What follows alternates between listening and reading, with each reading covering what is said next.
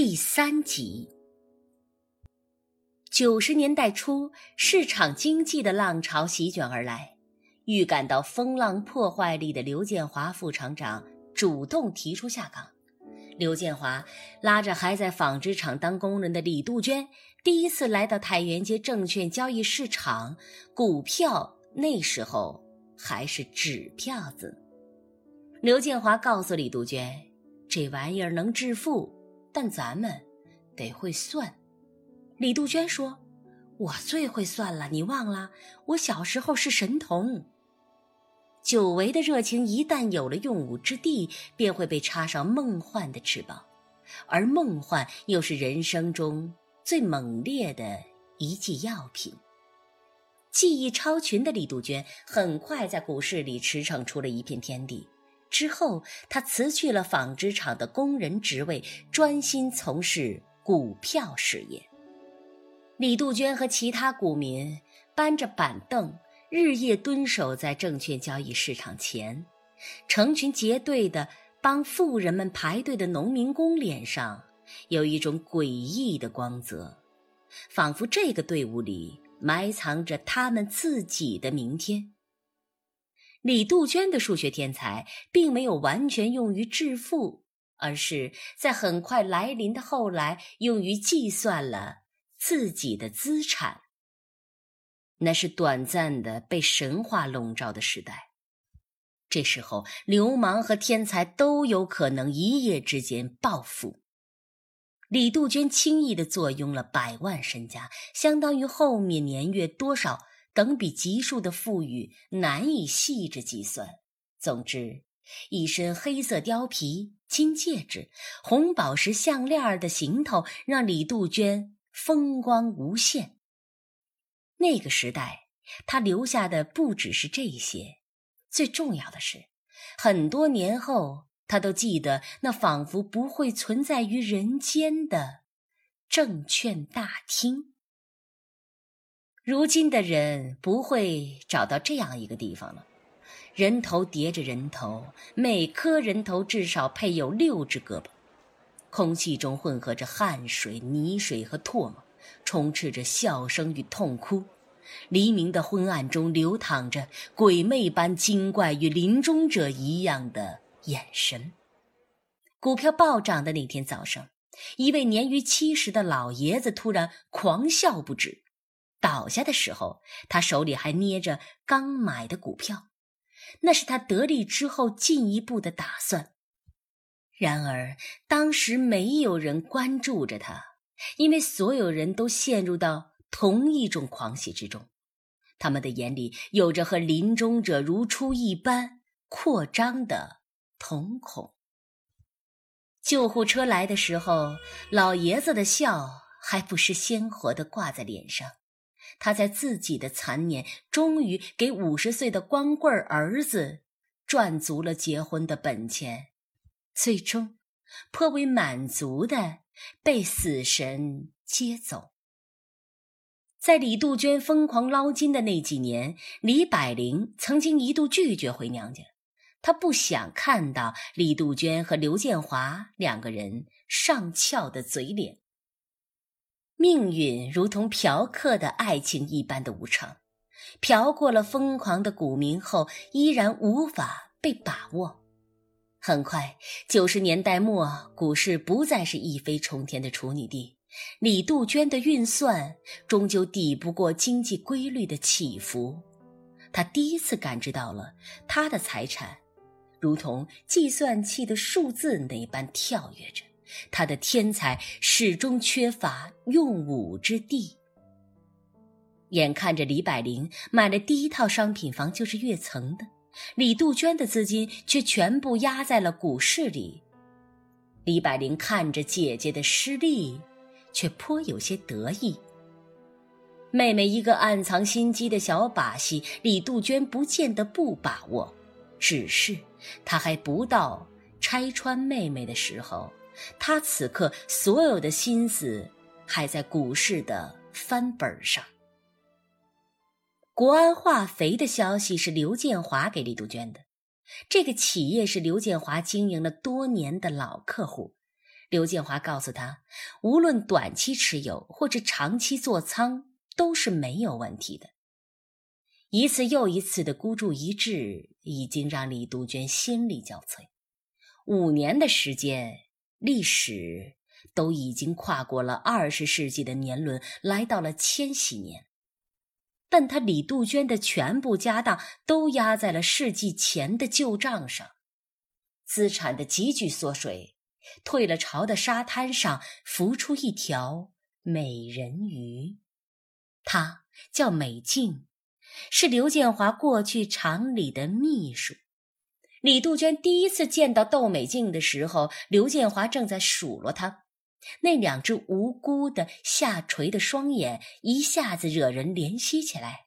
李杜鹃还帮着说了几句话，仿佛是感怀在心。窦美静年节都要提着礼品见李杜鹃，谁知道原来醉翁之意不在酒。起初，李杜鹃觉得他男人本事大，身边是少不了莺莺燕燕的，她心中本是有数的。这个青白色脸颊的年轻女人，除了年轻，也便没有什么竞争力了。说实在的，李杜鹃压根儿没有放在心上。后来逐渐觉得美静的躁动明目张胆起来，又不能公然和刘建华闹。李杜鹃对市面上流通的御夫术有一定的理解，认为苦苦相逼反倒会起到反作用，认为男人玩够了就会回家的。谁知道有没有人用这样的理论成功的挽回了骗局？一切不过是有关消费的骗局。当李杜鹃逐渐迷茫着了，她便更加积极投身于股市。她需要。被充满着。新千年之后，股市更加诡谲多变。李杜鹃最后一次从证券账户里提取出了七十六万元。李百灵一副救世主般的语气和他宣称着河畔花园别墅的富态。李杜鹃只淡淡的说了一句：“我不想和你做邻居，等着这一轮的消息吧。”于是。连着这一轮所剩的七十六万，和李杜鹃的全部积蓄、百万资产，全部殉葬于新千年的股灾里。同一座大厦倾塌的，还有许多站在天台的其他鸟类。一个雨天的下午，李杜鹃接到一个电话，是他发小打来的。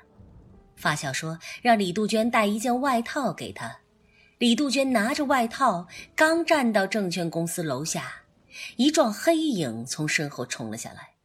紧接着，一阵风从他身后坠下，他正想破口大骂，却看见地面上黑红一团的人。他发小是个精明强悍的女人，原本在一家公司做管理层。随着股市一路高歌，发了家，打算出来单干做一番事业，但沉浮了几年，不想收手。股市出跌的时候，他还在东奔西走的借钱。算命的说他命里有横财，不过始终是飘摇了些。化解之法便是一条路走到黑。原来。这就是他理解的一条路走到黑，一团凝固了的红，成了李杜鹃最后的记忆。李杜鹃将外套披给了他的发小。他知道他发小这样傲气的人，走时也是要体面的。李杜鹃后来也想找那个算命的算算，但他终究是太倔强。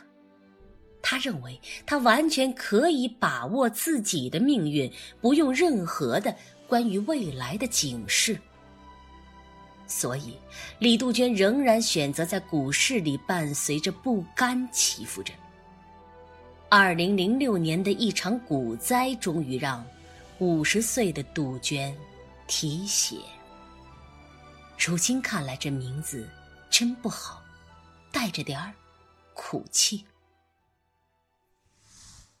三十六岁的李海洋在姥姥葬礼上告诉表妹王明月，是窦美静做的局。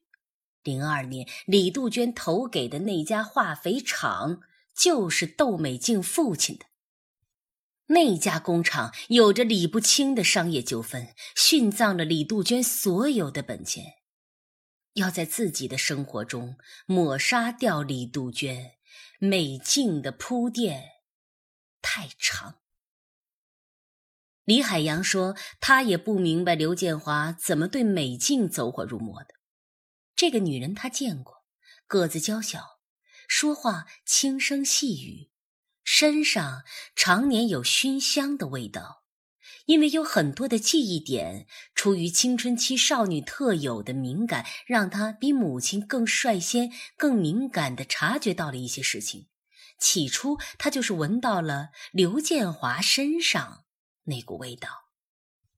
很多年后，他偶然间想起一个片段：当他对着刘建华的衣服嗅的时候，美静那张平淡无辜的脸上闪过的一丝意味不明的笑，那好像暗示他说：“你爸爸已经是我的人了。”事情的久远。让李海洋已经不能确定一切究竟是梦境还是臆想还是事实。人们都在凭自己的喜好将回忆添油加醋，那么李海洋有没有例外呢？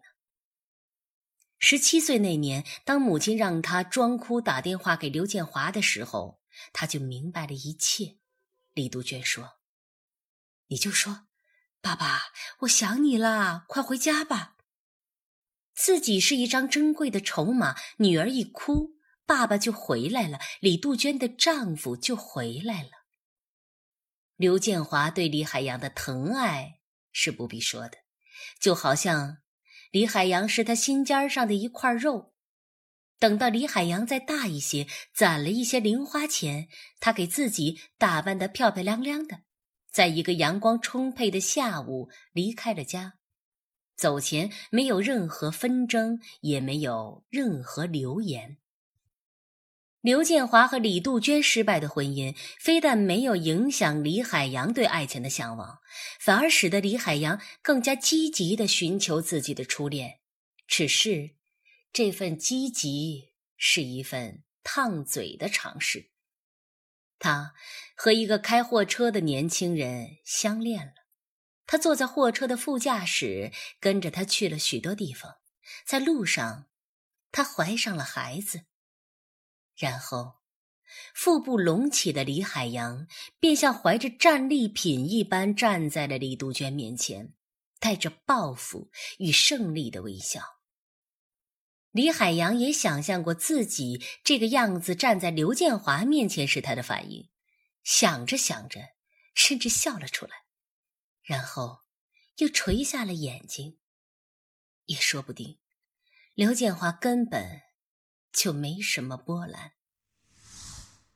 李海洋夹带着这条生命，便不得不很快的进入了婚姻。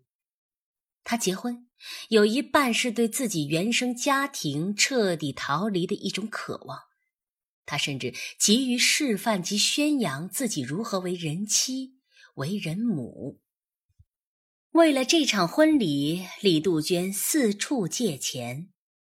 她首先想到的是自己的债主刘建华。李杜鹃彬彬有礼地给刘建华打了个电话，拿出了一种对于不堪过往的积极主动的勾销。他告诉刘建华关于李海洋的喜讯，并进行了多番暗示。刘建华也热情地表示了恭喜，并客套地询问了何时婚期将至。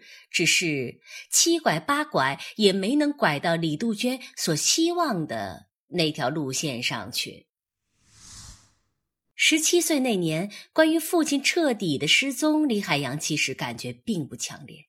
他毕竟已经不是那种和其他人比较有没有父亲的孩童了。缺席感大概是由重大的人生经历所引起的，比如现在这个关头。在李杜鹃碰了一鼻子灰之后，李海洋禁不住开始了对父亲新生活的探秘。他成功的找到了刘建华新家所在的住宅区，他们住在一楼。刘建华抱着新生儿，爱不释手。李海洋摸着自己的肚子，突然感觉到自己从小是生活在刘建华的一种强烈的虚伪之下。后来，他又为自己这种想法感到幼稚。为了打破这种矛盾，第二次他拎了一把锤子。抡在了刘建华和窦美静美满生活的玻璃窗上，这是一次告别。在李海洋前夫的印象里，妻子一直是如此的烈，这种烈不能不让他联想到是基因的缘故，因为他印象里的岳母就有点这种模样。甚至连妻子的姨妈李百灵也每每透出这样的劲头。为了女儿的重要婚礼，李杜鹃最终不抱期望的找到了妹妹李百灵。出乎意料的，李百灵豪掷似的拿出了三万块钱。尽管李百灵知道这笔债务也许是遥遥无期的，但他一咬牙，还是乐于借这笔钱的。只因为要一味的宣告他的胜利，李杜鹃的疯狂其中，不得不说有这三万块钱的重压。王明月曾经私下对表姐透露，她其实很厌恶自己的母亲，总说大姨是个精神病人。我看啊，她也是病了，把谁都看成仇人。王明月如此总结：在李海洋的生活中，人们就是彼此迫害和彼此传染。儿子满月酒的那天，李海洋在饭店门口见到了刘建华。那时，李海洋在门口招呼着客人，他本打算这辈子再也不见刘建华了，没想到他会自己闯过来。一向不怒自威的刘建华，周身竟难得的透出了一种如履薄冰的小心翼翼。但这种小心翼翼没有给李海洋丝毫的抚慰，他相反觉得这种心虚，在宣告着他曾经的受害。刘建华问孩子叫什么名字，其实只是客套话，他早知道名字了，如今只是拿话。填充着尴尬的空隙，李海洋也没接话，看了刘建华一眼，便转身走回去了。他在忍耐着，如果此时痛斥刘建华，他会显得太不争气。王明月的个性签名给他印象特别深，若无其事，就是最狠的报复。李海洋的不甘退居了，但他还残存着为李杜鹃的不甘。他偶尔想起来，觉得人与人之间或许真的有降服一说。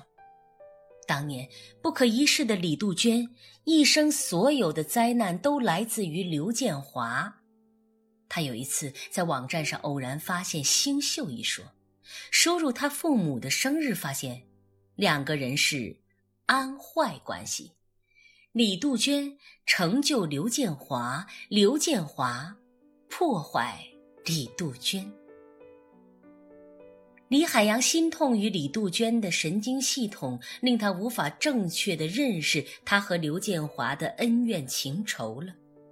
如今住在精神病院的李杜鹃，一旦想起刘建华，就会如同。北方深秋的最后一只蚊子般肥美顽强而难以捕捉。